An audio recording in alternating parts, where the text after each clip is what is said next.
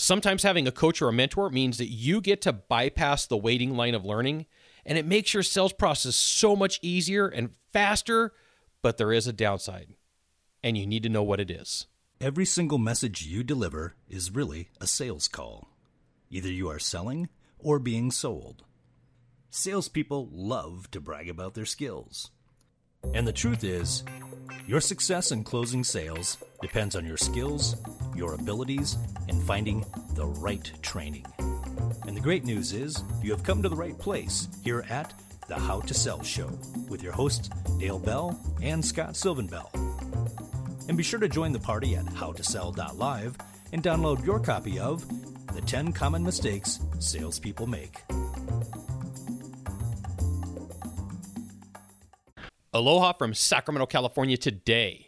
Today is a fantastic day. I'm coming to you live from the How to Sell Show studios.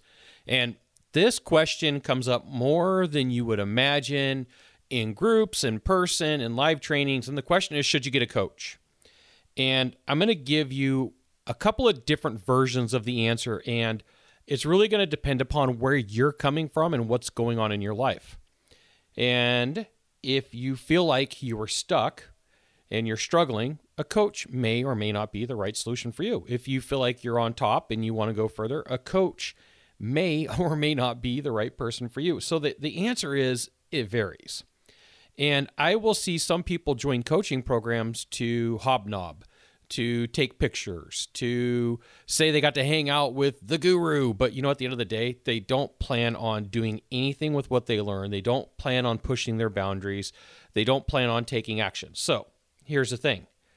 If this is you and you're like ah, you know i really want to join this coaching program or this mastermind group or you know brain trust whatever it is and, and get a coach like realistically you got to figure out the reason why you want to do it and what's the outcome that you want. Now i got this friend and he's an exceptional businessman. He's an exceptional business owner.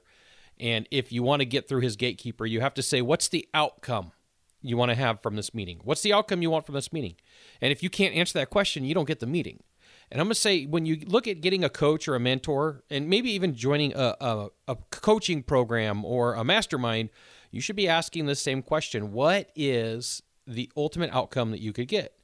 And I was also taught that if, if you're going to buy something and you're going to look at it as a tool or leverage, you should get a certain amount of times past the investment. So let's say I spend $10 on something. Is it possible for me to get 10 times the value? Is it possible for me to make 100 bucks on it? So let's scale out the number. If you spend $1,000 on a coach, is it possible for you to get $10,000 of value? Whatever the number is that you have in your head isn't going to be what I'm using. I'm just giving you a placeholder. I'm giving you a point of reference. Now, with that being said, sometimes this math does not does not, and I want to say this very clearly, does not work out. And that really comes down to if you're stuck. You know, you may have to pay a coach or a mentor to get unstuck. And that may be what the leverage is. That may be the total outcome. So uh, there's no magic answer here. There's no magic number that I can give you. But what I can share with you is what is the ultimate outcome that you want? Is it that you want to be better at sales? Is it that you want to get back on track? Is it that you want to multiply your sales?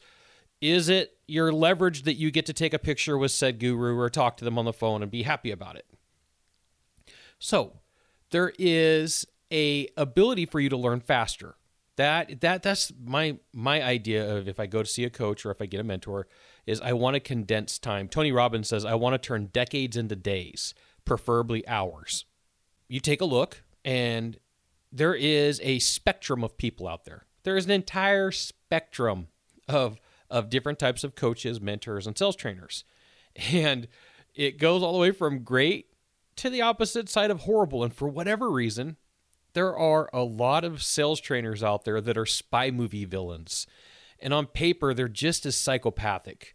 Now, uh, typically, and I'm not going to say this is for everybody, but typically, there's some crazy wild story just some crazy wild story. Now, for some people, it's a for some people it it's a good story, and for some people, it's it's a smokescreen of what's to come.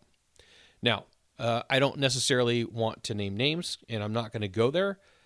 I want to give a warning about right here. And there is sometimes where I work with salespeople and they have an excuse in their head. And they this excuse says, I will do anything possible to close a sale to make the money to get the commission. And I, I want to throw up a couple of flags. That thought and that belief could be and can be seductive. But what happens is if you treat your clients poorly, and if all you do is look at people like a paycheck, there is a repercussion, there is a problem, there is a interest on acting and thinking like that, and it never ends up good because what happens is the line of ethics ends up getting moved too far, and it's really easy for some salespeople to look and say, like, I did this one time and I didn't get caught. And I did this another time and I didn't get caught. And I'm not ever going to get caught. And that's that's where it becomes dangerous. Like just make a commitment to yourself that from here on out, you're going to do the right thing for your clients. And even if it's tough on you, you're going to do the things that are right. When you take a look at the way that people do coaching, some people charge a ton you know, there's the belief out there that I'm good. I've taken all the time, the energy, and the effort, and I'm going to do everything possible to recoup what I've done.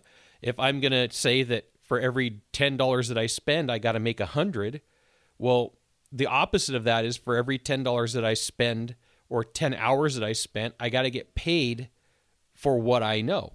And there is absolutely nothing wrong with getting paid for what you know. So some coaches charge a ton. They they just do. They charge a ton.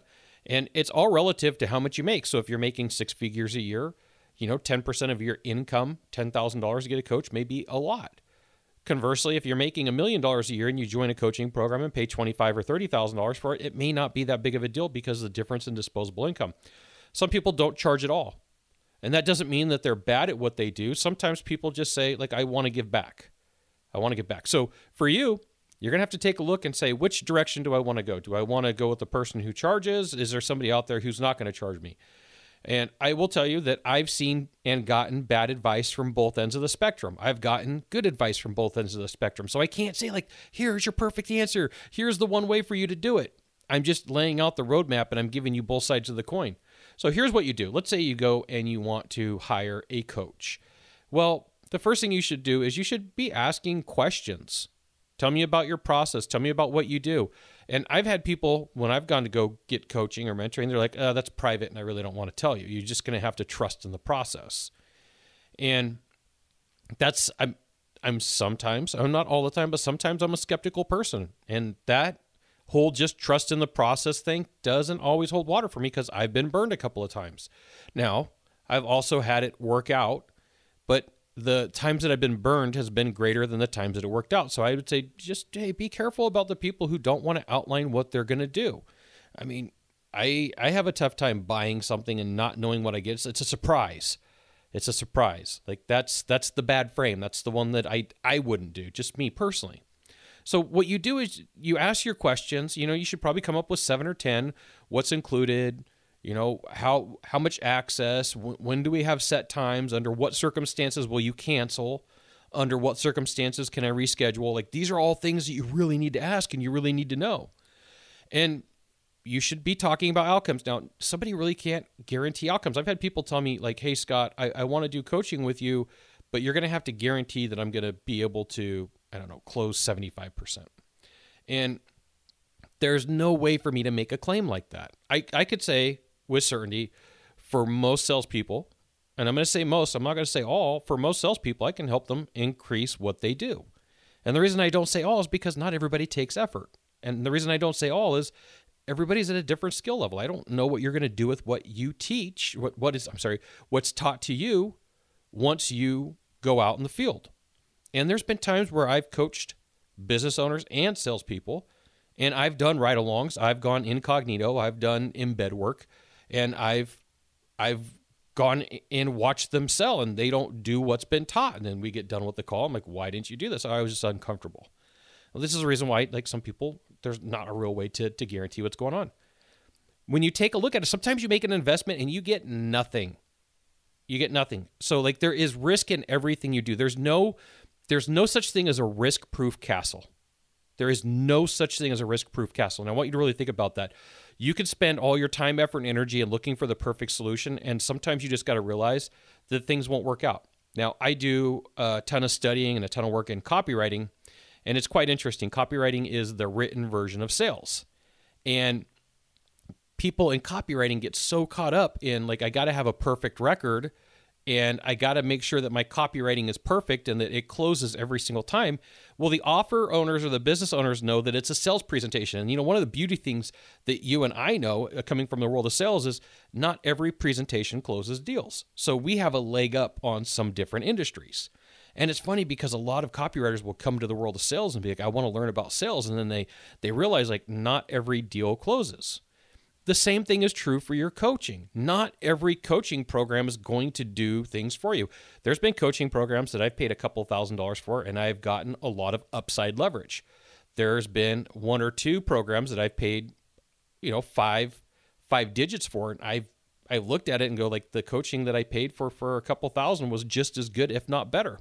And so you can't get too caught up in being bitter. It's like Sometimes you buy something and it works, and sometimes you don't. And if you've uh, done all the work up front, asked all the questions, and looked at what you were going to get for the outcome, you know, you got to look at it as like, okay, I had an opportunity, I took it, I went with it. It either worked for me and it didn't work for me. I'm I'm just going to move on. I'm going to find the next path.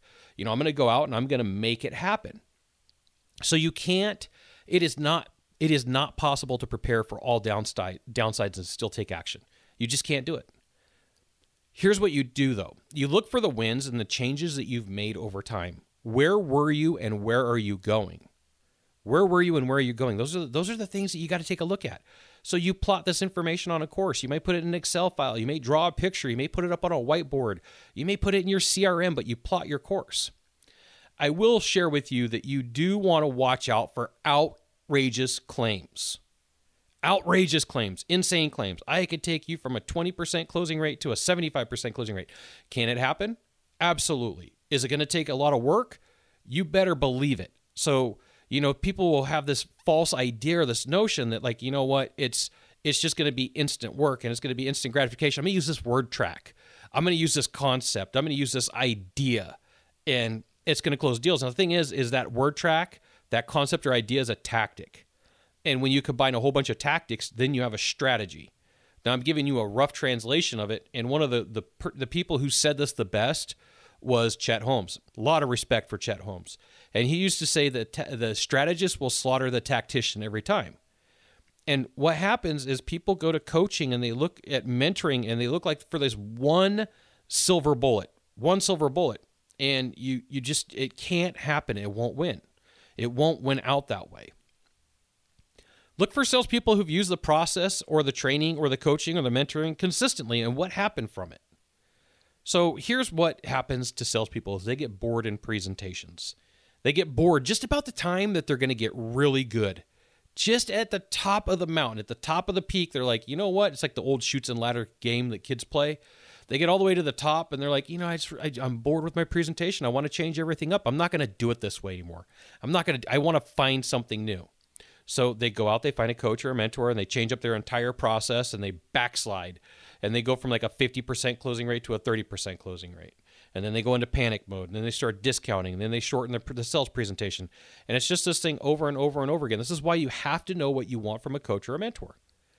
And here's the thing if I could share one thing with you that is very low dollar, but very high reward, is to keep a journal.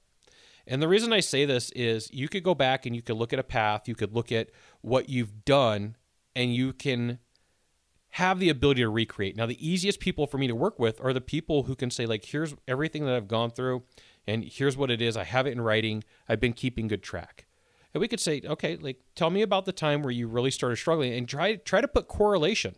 Like I tried this new line in this sales call and it netted me to have an objection I've never had before. You can have the ability to go back, but see, here's the thing: this takes time, effort, and energy, and most salespeople aren't willing to do it. And this is where your perfect opportunity is, because if you're willing to do what nobody else is willing to do, it's going to allow you to to have the skills, the capabilities, the talents to to close deals that other people can't. So, should you get a, a coach or a mentor? Yeah, absolutely, under the right circumstances. But you have to define what those circumstances are. You have to ask the tough questions. I wouldn't just go get a, a coach or a mentor on, on, like just a whim. Like I want a coach or a mentor. I'd really take a couple hours to think through what's going on, but not so much time that you're stuck in in diagnosis mode like what do I do? Which action do I take and and how do I do this? It's like it's going to be a gamble anyway even with you doing the right amount of research. So look at like two or three people if you could find them in your industry, ask the right questions, and if it fits, go for it. And if it doesn't, keep looking. So there you go.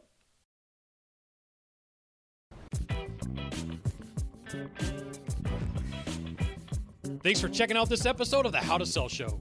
You can join the party at howtosell.live to get the show notes, links, updates on new episodes, recordings of previous episodes, articles, as well as videos.